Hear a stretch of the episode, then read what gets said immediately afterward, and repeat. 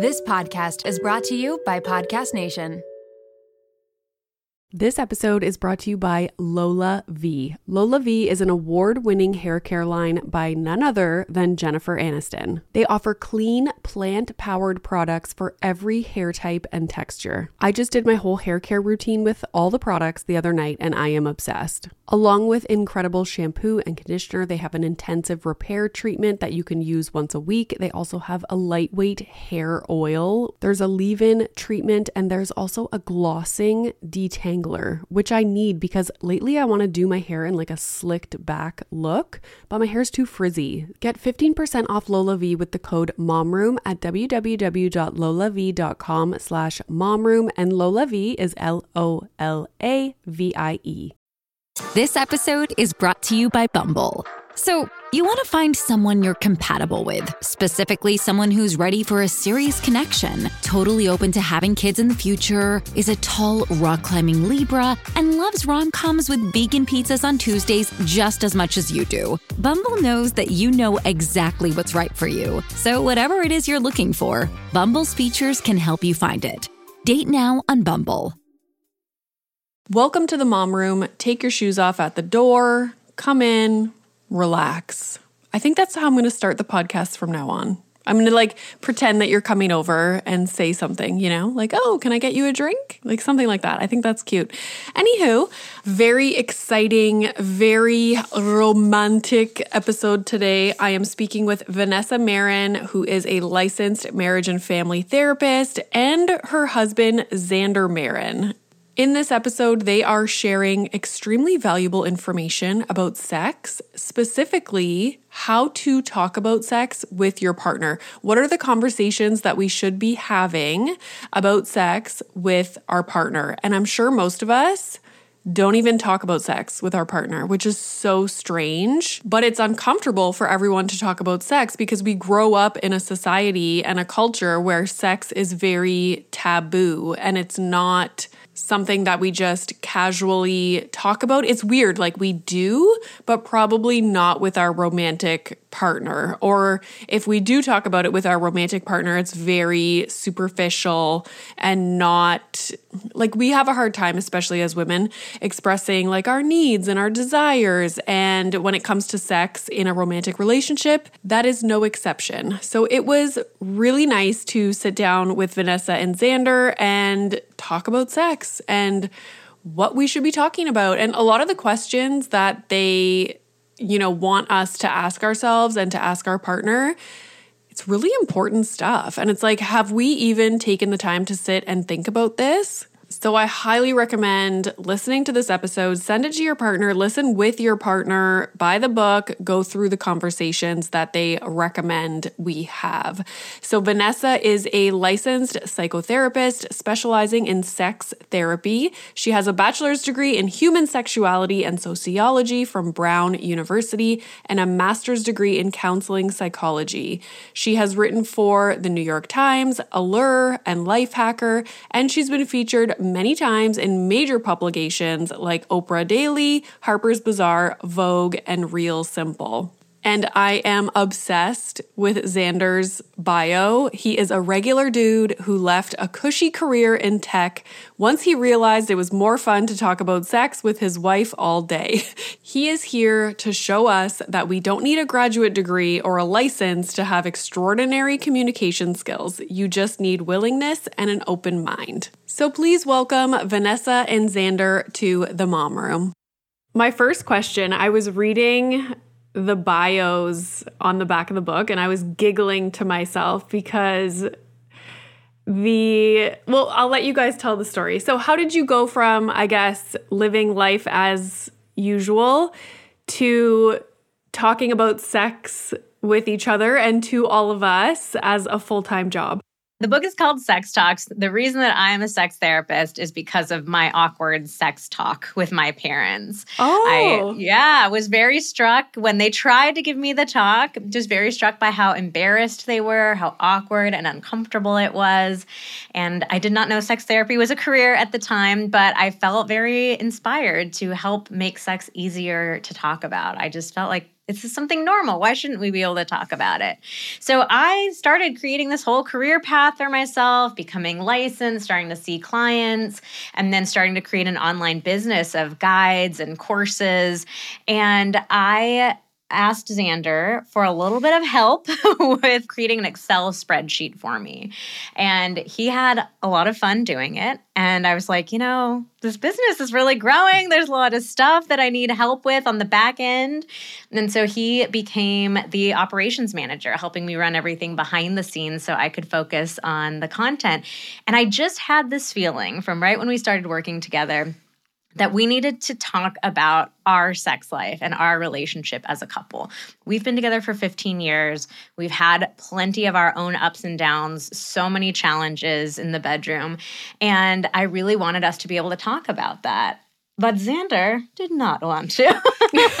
I'll let you share why. Well, I, I was I was a little hesitant. I was like, well, I'm I'm not an expert. You've studied, you know, your whole life for this this is this is your career and you know who am i to be giving people advice and i was i was really focused on like oh you know i need i need to be an expert to have anything to say and mm. what i hmm. slowly came to realize as vanessa got me more and more involved in like you know answering a question on an instagram story here and there i started to realize like oh people aren't actually looking for me as an expert. People are looking to hear from me as a husband, as a partner, as a guy, like what's my perspective as the person who doesn't have any education on this topic, who doesn't have, you know, experience or whatever, just like what is this like in everyday life for someone in a relationship?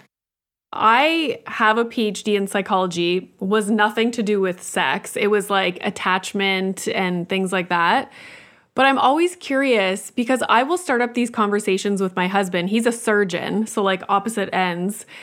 And so, like, I have the background, I have the language. Before you were involved in this and you would strike up a conversation about sex with him, what was that dynamic like? It must be different from a couple who neither of them are experts. Do you know what I mean?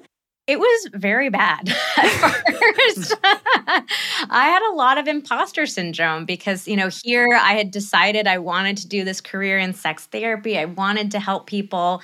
And when we met, we had that very typical story that so many couples do. Like it was super hot and heavy. Mm-hmm. The chemistry seemed undeniable. Things yeah. just really worked between the two of us. And then a couple of years into it, life caught up with us and it was not so hot and heavy. We were going longer stretches of time not having sex. The sex that we were having was pretty boring and predictable and routine. And so I I was the first one to start trying to talk about it. I realized like I don't like this. What happened to us? What happened to that amazing chemistry we used mm-hmm. to have?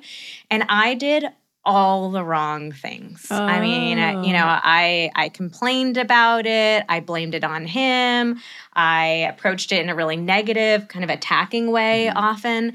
So, you know, it's yeah, it's important to me to just be vulnerable and share a lot of the lessons that I've shared in sex talks. We've learned the hard way. Oh, yeah. We've, we've learned by doing all the wrong things. And honestly, once we got through that time period, it made me even more motivated to share these techniques with people because I realized I wasn't prepared. Even training to become a sex therapist, I wasn't prepared to have those conversations in my own relationship. Yeah, I mean, I think it's it's one thing to talk about this stuff academically or theoretically or when it's about other people and not about us. Because that was the struggle that I went through is like before I was involved in, you know, the like the front facing part of what we do like we you know vanessa would talk to me about just general struggles that you know people are having and stuff. And and when you're talking about when i'm talking about that with her i'm like okay well these these people have a problem and but i don't have a problem. Everything is you know you, you look at what other people are struggling with as a way to almost justify like what is okay with you or what you're doing right. And so it can be really hard to flip it around and be like huh do i see any of myself in what's going on with these people? And it yeah it took me a long time but it took us a long time of struggling with our own stuff before I was really willing to be like, hmm, maybe there are some areas where I could improve my communication, where I could improve other aspects of my life that are going to lead to us being closer and having more fun in bed. So, most of my listeners have little kids. I find a lot of people had their relationship before kids and it was a certain way. And then when you have small kids, especially, like sex just kind of falls to the backside because it's easy. Everybody's tired, exhausted. There's little kids running around. My audience is perfect for this conversation. Is there any like you were saying you would look at other people's situations and be like, "Oh, like that's a problem, but we're okay." How do people even know if there is a problem? And is a problem for me going to look different from a problem to somebody else? Is it just like are you fulfilled or not? Is that the the question? Sometimes sexual problems feel very obvious. I'm not having any orgasms. I don't like sex. We're not having sex very frequently. We're fighting about sex whenever we do talk about it. But oftentimes, what we've found is that it feels a lot subtler than that. You just get this kind of sense of, shouldn't there be more to it than this? Like, and I can't even put my finger on what that should be or what I want it to be, but it's this sense that something is missing. But we are also trying to promote the idea with sex talks that you don't just have to talk about your sex life when things are bad or wrong. And it's actually incredibly fun and very connecting to talk about your sex life, even when things are amazing. So a lot of the conversations in sex talks are very positively framed and, you know, help you connect. The first chapter is called, I love it, it's called Destroying the Fucking Fairy Tale. so, can you explain a little bit about what you mean by that? The fucking fairy tale is the sex scenes that we see over and over again on TV and in the movies. And we all know exactly how the scene plays out. It's like characters, they just look at each other. No one ever initiates oh, yeah. sex. You just look and it's on. Oh, yeah. You're dashing into the bedroom 10 seconds later, clothes are flying. Oh my God. It's like it's like the falling all over the hallway to get to yes, the bedroom. Yeah, like sex in the city. into the bed. Yeah, yeah. you're bumping into doors doors. There's like, you know, holes in your wall. Yeah. I know. I'm always like throwing things off the desk. That's never happened to me. Like I feel left out. Uh-huh. and then yeah, it's like 10 seconds of tumbling around in the sheets and both partners have an orgasm at the exact same time. Mm. Everybody's wildly satisfied. And most importantly, nobody had to talk about any of it. So when we see this scene replayed for our entire lives, of course, we're going to internalize that that's what our sex life should look like. And of course, we're going to start worrying and feeling afraid of what does it mean that my sex life doesn't look like that? So we wanted to kick the book off by really normalizing like if your sex life does not look the way it does in movies, you're fine. Ours doesn't either. And so it's you know it's very similar to a lot of us see love stories in movies and you know or that motherhood partner, yeah, the partner who like knight in shining armor saves you, knows you better than you know yourself. It's the same sort of vibe. Like yeah. we're just fed a lot of lies about how life really works. Or like, yeah, you you have one little minor conflict and you almost break up and then you figure it out and then you live happily ever after. Mm-hmm. Like there's this idea that okay, we're allowed to have like one or two little tiffs right at the beginning, but then we just figure it out. We get married. It's all good forever. And yeah, unfortunately, that's not really the experience that any of us actually have. You talked about something in that chapter called sexual perfectionism. Does that stem from that internalized belief that sex looks a certain way? Absolutely. Yeah. I mean, a lot of us are familiar with perfectionism outside of the bedroom, but I coined the term sexual perfectionism because we really see it coming up in the bedroom as well, where people feel like they want every moment of a sexual interaction to be perfect. I want it to look exactly the way that it looks in movies. And that really hinders us from wanting to communicate about it, to even wanting to try anything new because we're afraid. What if I try something new and it doesn't go well and I look foolish? Also comes up a lot around body image, especially for us women. Like, I don't want to try that sex position because maybe my boobs are going to look floppy and weird hanging over, or they're going to slide into my armpits if I'm on my back. So there are a lot of ways that sexual perfectionism ruins our sex life. This episode is brought to you by Magic Spoon. You guys know I have been very intentional with what we've been eating lately. I'm looking at protein, I'm looking at sugar content, and avoiding things like artificial ingredients or colorings. Milo used to always want pancakes or waffles in the mornings, and now he is getting into cereal, and I'm so excited because Magic Spoon is the perfect option. Their variety pack has four flavors cocoa, fruity, frosted, and peanut butter. They have zero grams of sugar, 13 to 14 grams of protein, and only 4 to 5 grams of carbs per serving. They're made with wholesome ingredients, no artificial flavors or dyes, and I'm just so happy that he's getting a good amount of protein before he goes off to school. And it's a great snack for me and my husband too, because 13 to 14 grams of protein in the cereal, now you add a high protein milk, you're set. That is such a high protein snack or meal. I should also mention that it is gluten free, grain free, and soy free. So go to magicspoon.com slash momroom to grab a variety pack and try it today. And be sure to use our promo code momroom at checkout to save $5 off your order. And Magic Spoon is so confident in their product, it's backed with a 100% happiness guarantee. So if you don't like it for any reason, they'll refund your money, no questions asked. So try a delicious bowl of Magic Spoon cereal today at magicspoon.com slash momroom and use the code momroom to save $5. Thank you, Magic Spoon, for sponsoring this episode. This episode is brought to you by Paramount Plus. Get in, loser! Mean Girls is now streaming on Paramount Plus. Join Cady Heron as she meets the plastics in Tina Fey's new twist on the modern classic. Get ready for more of the rumors, backstabbing, and jokes you loved from the original movie with some fetch surprises. Rated PG 13. Wear pink and head to ParamountPlus.com to try it free. You talked about awkwardness, how that's like what did you call it? The admission. The price of the admission. Pri- yeah.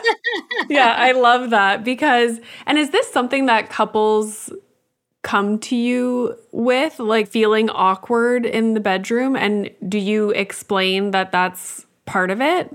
We have all experienced awkwardness in the bedroom. And, you know, we're not going to say it's ever going to be pleasant to feel, but we do say that awkwardness is the price mm-hmm. of admission for having an amazing sex life. If we all get so fixated on, I don't want to have a single awkward moment, I don't want to put a single toe out of place, you're not going to have sex that feels very good at all. It's going to feel incredibly stressful and just filled with pressure. So instead, we like to just normalize the awkward moments and say, and we speak to a lot of those awkward moments that have come up for us, that mm-hmm. have come up for other people, because a lot of people have just never heard people talk about awkward moments. I mean, one of the most interesting things I've been getting feedback about in the book is there's a line where I just mentioned having toilet paper bits stuck on your labia. Oh. And so oh. many people have reached out and said, I have I'm actually in tears reading over this. I've never heard anybody talk about this. I thought I was just some weirdo who can't seem to get all the toilet paper cleaned up. So it's just, you know, it's moments like that, normalizing like, yeah, sometimes it's stuck there. It's hmm. okay. but here's here's the thing with awkwardness is the way to get through awkwardness is is actually to lean into it. It's to acknowledge it like, hey, we just tried that. It didn't quite go the way that we planned.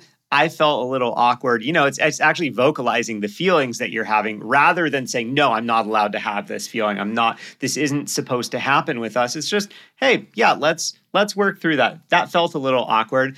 And when you do that, then the next time you do that thing, it's going to feel a little less awkward because you, mm-hmm. you know, you've built some connection around that. Maybe it's something that you can laugh about now. So we like to try to say, hey, actually, don't avoid awkwardness, like lean into it. If it's awkward, that's good. That means that you have an opportunity for connection and you have an opportunity to try that thing again and again, and it will get less awkward and less awkward and hopefully better and better too. So I'm assuming, like you were saying before, a lot of couples, it's not necessarily that there's something outwardly wrong, but it's like, it's a little bit like boring. I feel like we could be doing more. So if people pick up this book and they start exploring new things, I think you have to expect the awkwardness because it's like you're practicing a new thing with somebody else. So over time, it's going to get less and less awkward hopefully. yeah, we have a rule that we call the first pancake rule. So you know when you're making pancakes, the first one just always turns out always, a little strange. Yeah, yeah. sucks. so yeah, the rest come out great, right? Yeah. yeah. so we like calling anytime you try something new in the bedroom the first pancake and acknowledging it with each other and just sort of saying okay, this is our first pancake. We don't, the expectations are low for this one. We might be tossing it out. but it's just such a great way to help prevent yourself from getting into that perfectionistic mindset and thinking, like, oh my God, I have to try this thing that has to go amazing the first time. Like, take all that pressure off. Just call it the first pancake. Yeah. And I guess to have fun with it instead of taking it so seriously. So, you talk about something called a sexual user manual. And I think that was with regard to like understanding your libido and your sex drive type. So, can you explain what you mean by that and also why understanding that about yourself and your partner is important? Yeah, if you've ever felt like, I just wish I had a user manual to how my partner operated or how I operated, like, I just wish someone could explain this to me. That's what you create in the first section of the book. You get to understand yourself better so that you can share that with your partner and the two of you can have these more productive conversations. So, one aspect of the user manual is understanding what your sex drive type is. And this is such an interesting conversation because most people don't realize that there are two. When we see it in the fucking fairy tale, we only see one of the types, which is spontaneous sex drive. That's when sex just randomly hops into your mind, pops into your mind. You go have it in that moment. Everybody gets excited. so, the two different types, though, really boil down to where you feel desire first. Do you feel it mentally, like the idea of it pops into your head? Spontaneous that's spontaneous or do you feel it in your body first? Like you have to be turned on physically aroused before the idea of it sounds good. And that's the second type which is called responsive. So most women are responsive. And if you've ever been in the middle of sex or even at the end of sex and you caught yourself thinking this is fun. Why don't I ever want to do this? That's a classic sign that you're responsive. This is a story of my life. Okay. Uh-huh. like, I could be like, during the day, I'll be like, yeah, like, yeah, we should have sex tonight. And then tonight comes and I'm like, eh, like, I'm just going to go to bed. But then every time, and we laugh about this all the time because every time we are intimate, we're like, hmm, we should do this more often. And I'll like come up with this like big idea. Like, you know what we should do? We should be intimate for 30 days in a row every single day. And my husband's like, okay, like calm down. exactly. But that is so common for women. Like, yeah. why? Once you get started, it's enjoyable. And then I I guess you switch to like being mentally turned on as well. So are men typically the opposite? Typically, men are spontaneous, where sex will just randomly pop into their heads. So, people always tell me, like, okay, but spontaneous sounds better. Like, why can't I be that? the challenge for spontaneous types, though, is that they might be into the idea of sex, but their body might not have caught up. So, a guy who can't get hard, maybe he's struggling with his orgasms, his timing around that. That's the challenge of having a spontaneous sex drive. So, the challenge of having a responsive is that if you catch a responsive type and just ask, like, do you want to have sex right now? You're almost always going to say no. Your mind is just like, no, that doesn't sound good. Nope, sorry.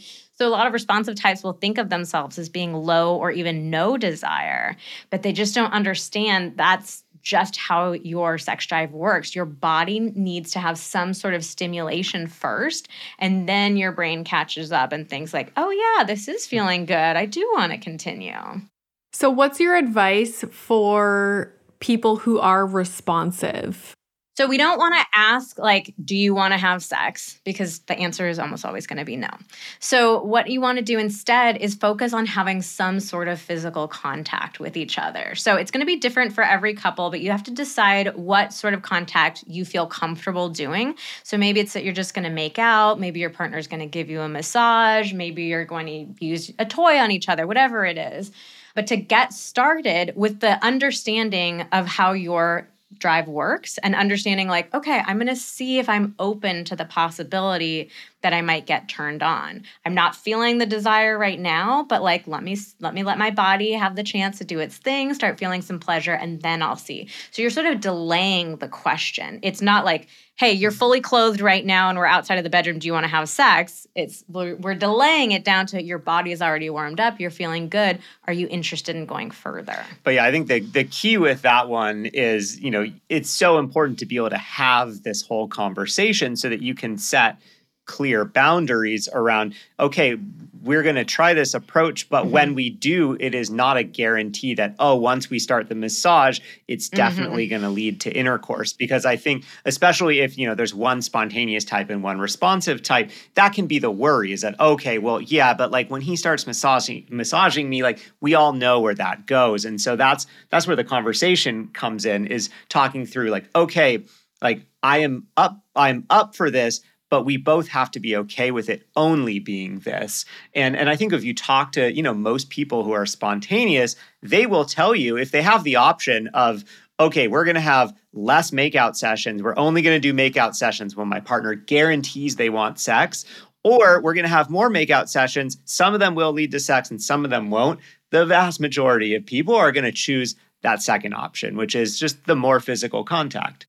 So, is this a conversation I have heard this just from listeners. I've experienced it in past relationships where, and it's usually, I think, like one partner, it's usually the man having like the spontaneous sex drive, maybe a higher libido, and then the woman being the opposite. And like you were saying, it's that expectation, like even sitting next to each other on the couch, like rubbing my leg or like giving me a, a big long hug when there's that expectation of they want this to lead to sex, it makes the partner that, you know, has the lower sex drive almost like push them away. And like, I don't even want to just kiss you anymore or like lay down with you on the couch because I don't want to get to the point where I now have to be like rejecting sex. So, this is such an important conversation if people find themselves in that kind of dynamic of a relationship. So, what does that conversation look like? So, when couples don't talk about it, it leads exactly to what you're talking about. And we call this the bristle reaction. You can feel yourself bristling up when your partner comes in to touch you because you know where it's headed and you, you don't want it to go in that way. So, that's why couples need to talk about, you know, hey, this is my sex drive, this is how it works. So, how can we work together with whatever our sex drive types are? To initiate sex in a way that's going to feel like an invitation to each of us but not with the pressure. So the the question that xander was just mentioning it's such a great one for couples to pose to each other especially if you're the lower if you feel like you're the lower desire partner, maybe you're actually just responsive and not actually lower. but to say to your partner, yeah, okay, so I'm learning this about myself. My body needs to be turned on before I'm going to think that the idea of sex sounds good. And I can imagine that there are going to be some times where I'm open to being intimate and then I want to go further, and sometimes where I'm open to being intimate and then I just want it to end there. So, what would you rather? That we have some of those moments or that we are only ever physically intimate when I tell you I'm fully on board for everything. and that's going to be way, way, way less frequent. So just having it out in the open and feeling like a choice to you and your partner it can be very powerful. The other thing that we like to mention when it comes to the bristle reaction is that that it is so much more likely that you get into that dynamic when your relationship becomes a bit more touch starved. Like if you are not having mm-hmm. very much or really any physical contact other than physical contact that leads to sex, then of course you're going to make that association. Oh, okay, well, he's touching me it must it must be sex and so it's so important if you are identifying that dynamic in your relationship to think about ways to introduce more non non-sexual physical touch into your relationship so that so that you stop having that reaction. You break the connection between oh any sort of physical contact means my partner wants more. So that yeah, the more non-sexual touch you have throughout the day, the more you break that yeah. connection. Well, because on the flip side too for for the person, you know, for the person who's not having the bristle reaction, it also creates a, you know a, a, problematic dynamic as well which is that they are missing having physical touch and they're missing having physical intimacy. And so any moment when they receive the smallest amount of touch from you then they want to go from 0 to 60 like immediately mm-hmm. because they're like, "Oh my god, it's happening, it's happening." And then and and that leads to sex that probably only prioritizes them. It's probably over really quickly. It's not very enjoyable and it just, you know, you know, it, it's like a, you digging, know, you yeah, you're digging yourself deeper. deeper into the hole. Cause You're like, "Well, that wasn't very good. Yeah, I don't want to. Ha- I don't want to do that again. So I'm going to push them away more. You know, then I'm, I'm going to avoid touch even more. So we got to, yeah, we got to back out of that. It's like a vicious cycle. And Yeah. it always comes down to like you need to have a conversation about it. And a lot of people don't have these conversations. They just, you know, keep going through the same cycle. You know, the idea of talking about sex is nothing new. Like when you're up late at night Googling, you know, we're not having sex, it's at the end of every article you see talk to your partner about it. But most of us just don't know how to have these conversations, us included Yeah. many years ago. You know, what do I say? How do I say it? When do I say it? So that was the issue that we really wanted to solve in the book is it's not just a bunch of talk about it, talk about it. We show you exactly how to talk about it. Here's what to say. Here's an exercise you can do that can make it feel fun and easier. So we're giving you that very practical step by step how to rather than just the generic Oh advice. yeah. And and it's not just here's how to talk about it when you're having this problem. It's like here's how we talk about it just in everyday day-to-day life when things are good, when things are neutral, whatever. Mm-hmm. Because I mean that's the other huge mistake most people make is they go, "Cool, I'm not going to talk about it. I'm not going to talk about it. Ooh, now we're having a problem. It's getting worse. All right, now we got to we we got to sit down and we got to talk." And those are the words that nobody wants to hear. Everyone gets on guard, Mm-hmm. right? Like no one wants to hear that. We need to talk. so so yeah, no, it's the key is is not waiting for the big problem. Mm-hmm. It's figuring out how do we just infuse this, you know, casual mentions of sex throughout the day. Yeah, like just make it a part of your relationship. It's like the idea of going to therapy, right? People often wait until there's this big glaring issue when you should look at it like maintenance almost.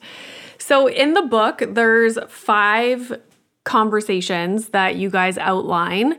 My first question before we talk a little bit about those conversations is like, do you start at number one and work through number five, or does it matter which order you go in? We think it's going to be best to start at one and go through. We put them in a specific order for that reason. We we really wanted to ease people into it and get you a little bit of practice, get you feeling comfortable. That being said, you can skip around for sure if there's something that you feel really drawn to, you can, but I think most couples it'll be best to just go through in the order. And is there a timeline? Like, are we going through all these conversations in like a month? Like, is there homework to work on before you get to the next stage? Like, how does that work?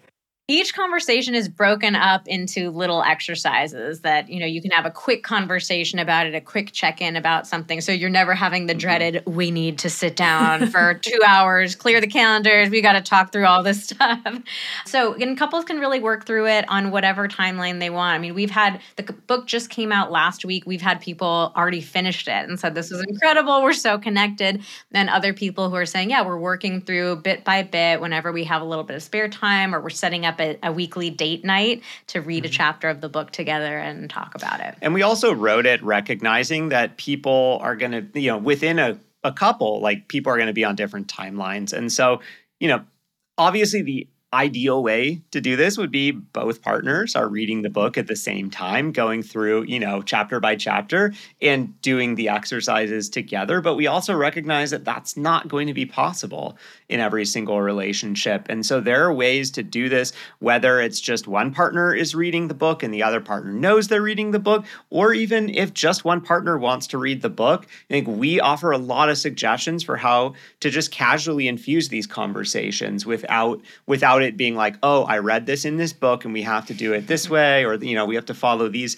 five steps or or mm-hmm. whatever. So we tried to make it really accessible to to people in all different stages of their relationship in different places and you know for couples with differing attitudes towards towards working on their relationship. Because we were there ourselves. I wanted to talk about it, and Xander was not ready to talk Yep. about it. So we've been there too. Do you have advice? Let's say someone is even nervous to start with the first conversation because this is so foreign to them. They've never approached their partner about sex or anything. Is there advice that you would give them on how to bring it up to their partner that they want to go through this book or like to even bring it up? I love using podcasts as an excuse to bring something up. I was listening to this podcast today, my favorite podcast, and she had these guests on. you know, their book sounded really interesting. So if you blame it on something external, Blame it on it me, guys. yeah, it's just like, yeah, I just happened to listen to this episode. So I think that's a great way to introduce it. But I will say the first conversation, we knew people were going to feel embarrassed and awkward going into it. So we really designed it to be a baby step. So the first conversation is acknowledgement like, sex is a thing, we have it. You're just getting comfortable with sex as a topic of conversation. So you're not making any requests, you're not making any complaints, you're not talking about any problems you guys have had, you're not trying to do anything with the conversations other than just actually get comfortable saying the words out loud. So, a really practical thing that anybody could do after listening to this episode is take a minute to think about one of your favorite sexual memories with your partner and then share it with them today. So you can have a face to face conversation. You can to them over a text if you're feeling a little bit shy, but that's all you're doing. It's like, remember that trip that we took together, that hotel room that we were staying in? That just popped into my mind randomly today and it made me smile and I wanted to share it with you. That's it. I was just thinking, I had this book on my coffee table for a while, and my mamere was here. She's 78. And she was like, Oh, what's this book? And I was like, Oh, like the authors are coming on the podcast. Like I'm talking to them next week. And she's like, Well, this is great. This is great. Oh. Everybody should read this. Oh, I love it. yeah, so cute. So I thought what we could do is just go through the five different conversations and you could give like a cliff notes of what that conversation is for and a little bit about why it's important. So the first one was acknowledgement. acknowledgement. You're just getting comfortable and sharing positive memories and experiences with each other to help you realize sex is something that can be fun and playful to talk about. It doesn't have to be solving a problem or anything like that. So there's some other fun exercises in there just to get more comfortable and build that foundation of positive experiences. yeah, I think this one is is so so fundamental and necessary for everyone because if you if you skip over this one and you go to any of the other ones, if you don't regularly talk about sex, if that's not a safe topic in your relationship, then you know we, when your partner hears that you're bringing up, you know, something about how you how you guys feel connection with each other, or or how you know your desire or pleasure or something, they're in the back of their mind they're going to be thinking like, huh, like what, like where what are they getting at with this? Like why are they bringing this mm-hmm. up now? But if you talk about sex all the time, then it's not going to feel weird or Mhm. you're not going to there's not going to be any inference like oh like what are they really meaning here so that's Yeah. just why we want we want sex to become a topic of conversation just like you talk about what's for dinner right So the second conversation is called connection. What do we need to feel close to each other? We wanted to include this one because a lot of us compartmentalize our sex lives. We think of sex as like it's this thing that we do in the bedroom, in the dark, at the end of the night. But the reality is that the connection that we're feeling with each other or not feeling with each other throughout the day really impacts our desire to be physically intimate with each other. And so we wanted to share with couples strategies for maintaining that connection throughout the day. So many couples will tell us, you know, we just feel more like we're roommates rather than romantic partners, especially parents and especially parents with young children. You know, it feels like we're just we're two ships passing in the night, we're co-parenting.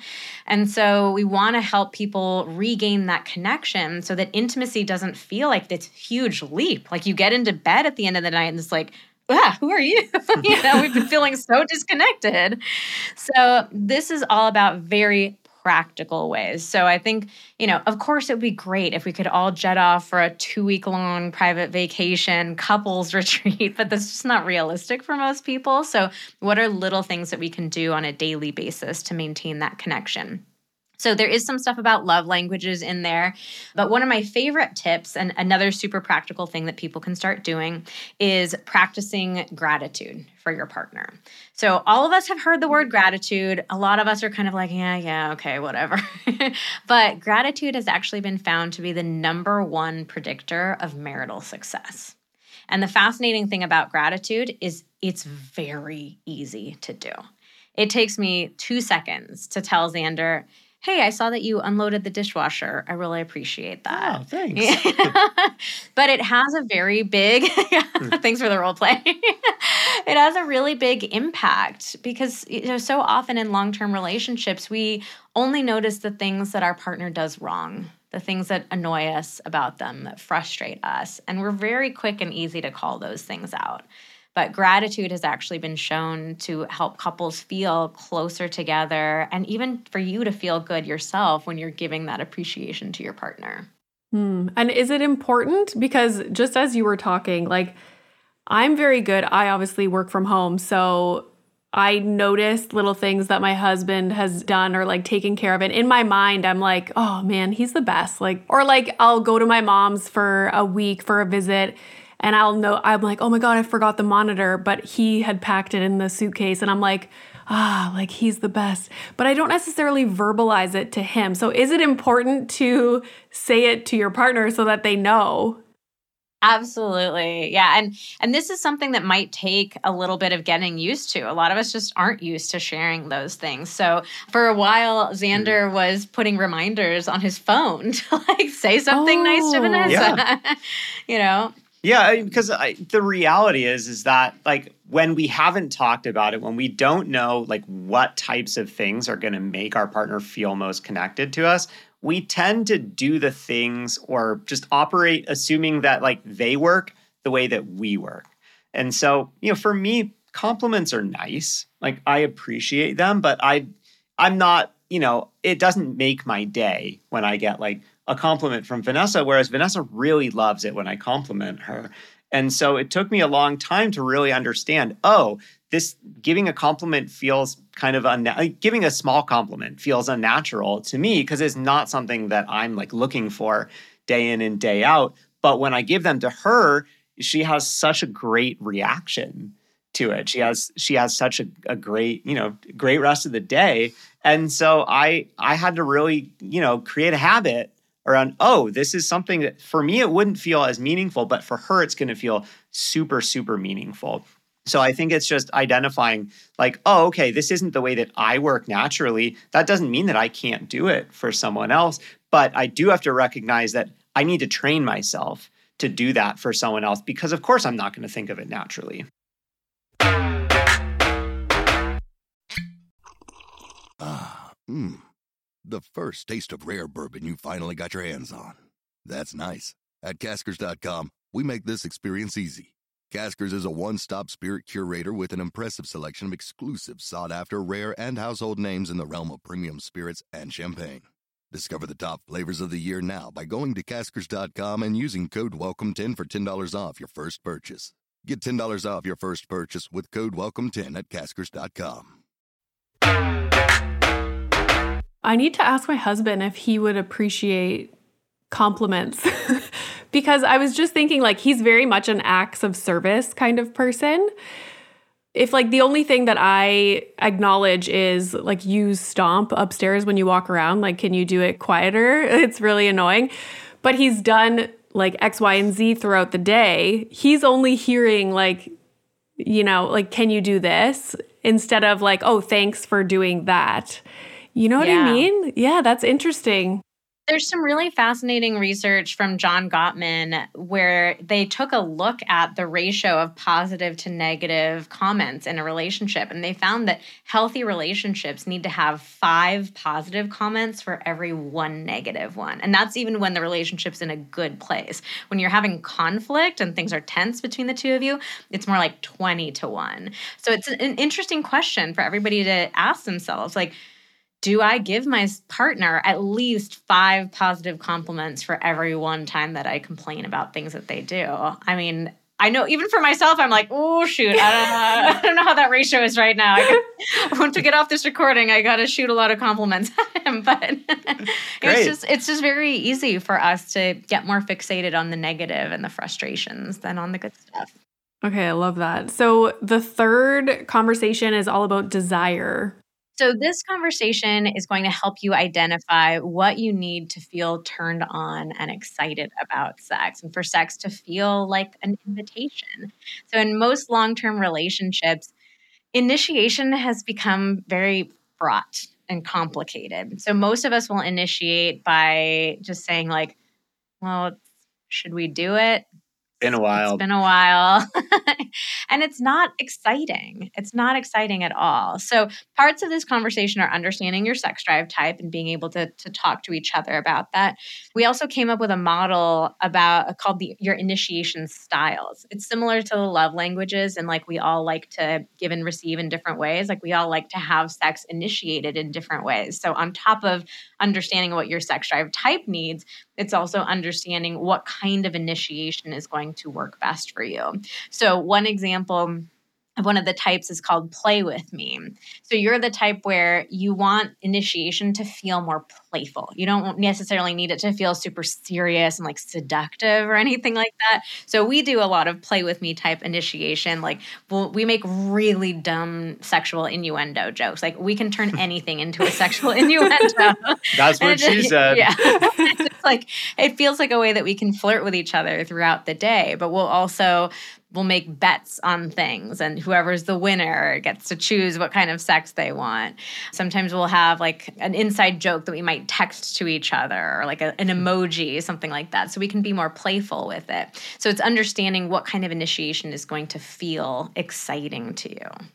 Well how do you guys feel about scheduling sex? Is that that's okay I love scheduling sex. I think it's a really great option. You know, it gets it does get a very bad rep. I think a lot of people think of it as being very boring, like, oh man, your sex life is pretty bad if you have to schedule sex. Yeah, I mean the thing is there are some very boring ways to do Absolutely. scheduling sex that probably can create more problems and they're going to solve. Yeah. So if you're looking at scheduling it the way that you have to schedule your dentist appointment, of course that's going to feel awful. But I we always like to turn it around on people and tell them like, okay, think back to the early stages of your relationship. Most of us had really great, fun early few months together, right? But what were you doing? What were you really doing in those first few months? You were scheduling dates with each other. You want to come and over? When you started being intimate, you, you were pretty clear that like when we're scheduling a date, we're gonna have sex on that date, right? That's so true. But we didn't feel judgmental of it. It was exciting to schedule something like, oh yeah, I've got it like on the calendar. Yeah, it's not I'm like gonna see them again. what's wrong? Like, what's wrong with you? You, you like you you're planning a date? I know. Yeah. How dare you? That's so true. Because once you live together and you're literally living life together you don't have the opportunity to be like, especially when you have little kids, it's hard to be like, oh, we're going to plan a date or I'm going to meet you for dinner and then we're going to go. Cause like you live in the same house and you have a child next door. so yeah, it's, it makes sense now that you say that. Yeah, so it's like we can change our attitude about the planning and look at it as something that's fun and exciting in a way that we're prioritizing our partner. Like we schedule every other aspect of our lives and we don't judge ourselves. Like if you're one of your kids has a soccer game, you're not going to judge yourself for putting that in your calendar. You're like that's important to me. I want to make sure I'm there. That's no, why I put it in the we'll calendar. just see we'll just see if we remember. If we make it to the game, great. If yeah. not, whatever. yeah. Said no one ever. Yeah.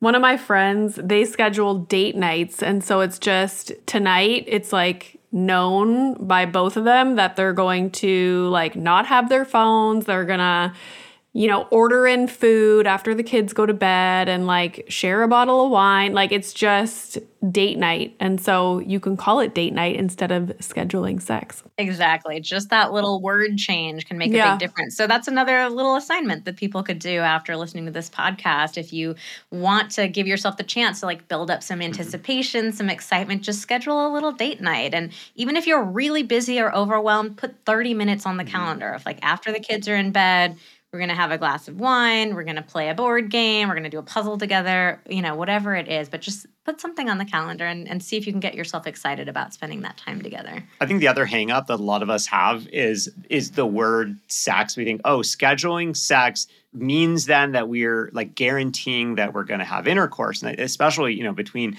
know male female couples we tend to use intercourse and sex completely interchangeably when we say sex we mean intercourse but you know there can be so many other options on the menu. And so instead of saying oh we're scheduling sex or scheduling intercourse like we're not we don't we don't want to advocate that anyone is guaranteeing they're going to do Forcing anything. Yeah to, forcing no yourself way. to do something. It's more you know like you were just describing with your friends you're scheduling a date night. We are you know we're promising each other that we are going to have some baseline level of intimacy you know anything else on top of that is a bonus but it's not like oh god now i have to do that thing that i'm not sure that i'm really up for mm-hmm. like that's that's that's not what we are advocating at all and i think that's where a lot of people's minds go when they hear mm-hmm. scheduling sex and so of course it's just like oh god no i don't want to do that at all Yeah, it's like if we have sex, great. If we fall asleep on the couch, great. you know? so the fourth conversation is about pleasure. What do we each need to feel good to have a satisfying experience? So, this is a question that trips a lot of us up. Like, if you were just to ask a random person, you know, what do you want during sex? A lot of us would just freeze up, like, I, I don't, I don't know. you know, I don't know how to describe it. I don't know what I want. So we put a lot of fun exercises and prompts and stuff like that in this chapter to help people get to know themselves better, what they're looking for. So one of the things in there, there's another personality types model, the sex personality type. Understanding what makes sex feel good to you, what makes for a satisfying and, and enjoy, enjoyable experience. So that's a great way to get a conversation started. We also talk a lot in that chapter about the orgasm gap that occurs between male and female relationships, where men are having a lot more orgasms than mm-hmm. women are having. And we make the connection between our enjoyment of sex and our desire for it. And I think this is something so important for people to understand is that if you're not having an enjoyable experience with sex, why would you crave it? Why would you have a sky high sex drive for something that feels like it's more about my mm-hmm. partner than it is for me? I don't really get anything out of it. You know, like why would you have a high sex drive? So, very often mismatched sex drives or low sex drives, it's not actually about the drive, it's about your enjoyment of it. So, we share some very mm-hmm. practical ways for male female partnerships to make sure that women are experiencing more pleasure during sex. Hmm. And the last one is exploration. What are we going to try next? Hmm. so, research has found that trying new things with our partner is the best way to keep the spark alive in and outside of the bedroom. But a lot of us get very tripped up when it comes to trying new things. We automatically think it has to be something wildly kinky, some fantasy that we've never shared with our partner before. But in this chapter, we share that even small changes can actually make a really big difference. And we recommend starting with small things too, so that you build up some confidence around it. Doesn't mean you have to throw out everything that you like or everything that works for you. It's just continuing to have a new experience with your partner, make little adjustments, little shifts. So, something as simple as maybe you have a favorite sex position. Could you try putting a pillow under your hips? Or could you try resting your weight on the other side of your body, like moving around a little bit? So, little things like that can make a big big difference. And we also have in that chapter a whole menu of new things Oh. that you can try. I know a lot of people are like, I okay, I know I should be trying new things, but I don't know what to try. I feel self-conscious, kind of embarrassed. yeah no one's So ever told me the options till Yeah. now So we give you we give you the option. So it's a really fun exercise that you can go through separately and then you come together to compare your lists and say like, "Oh, okay, what are the things that we should try out?" I love that. Well, this was a great conversation. I love this. It is so needed. I wish we could have recorded it before so I could put it out on Valentine's. But guys, we're recording this on Valentine's Day. So just keep that in mind as you listen. so, to end, I guess you could tell everybody where they can find you online, where they can purchase the book. And you guys have a podcast, right? We do, yeah. So you can find the book at sextalksbook.com, sextalksbook.com. We have links to all the major retailers. And then if you come back to that page after you purchase it, just enter your order number and we'll send you a free workbook that goes even deeper into the book. You can also use it as a book club guide if you want to read it with a bunch of girlfriends and talk about it. So that's a really fun little resource. And then we are most active on Instagram. We're at Vanessa and Xander. We show up and do stories together mm-hmm. every day. We've got a lot of ridiculous, like funny content. Really, we try to we try to bring that playful energy. Yeah. Our podcast is called Pillow Talks. It's uh, Vanessa and I talking about various aspects of sex and relationships every single week. Oh, I love that. Well, thanks so much for coming on, guys. This was super informative, and I'm excited to make my way through the conversations. Thank you so much yeah, for thanks. having us.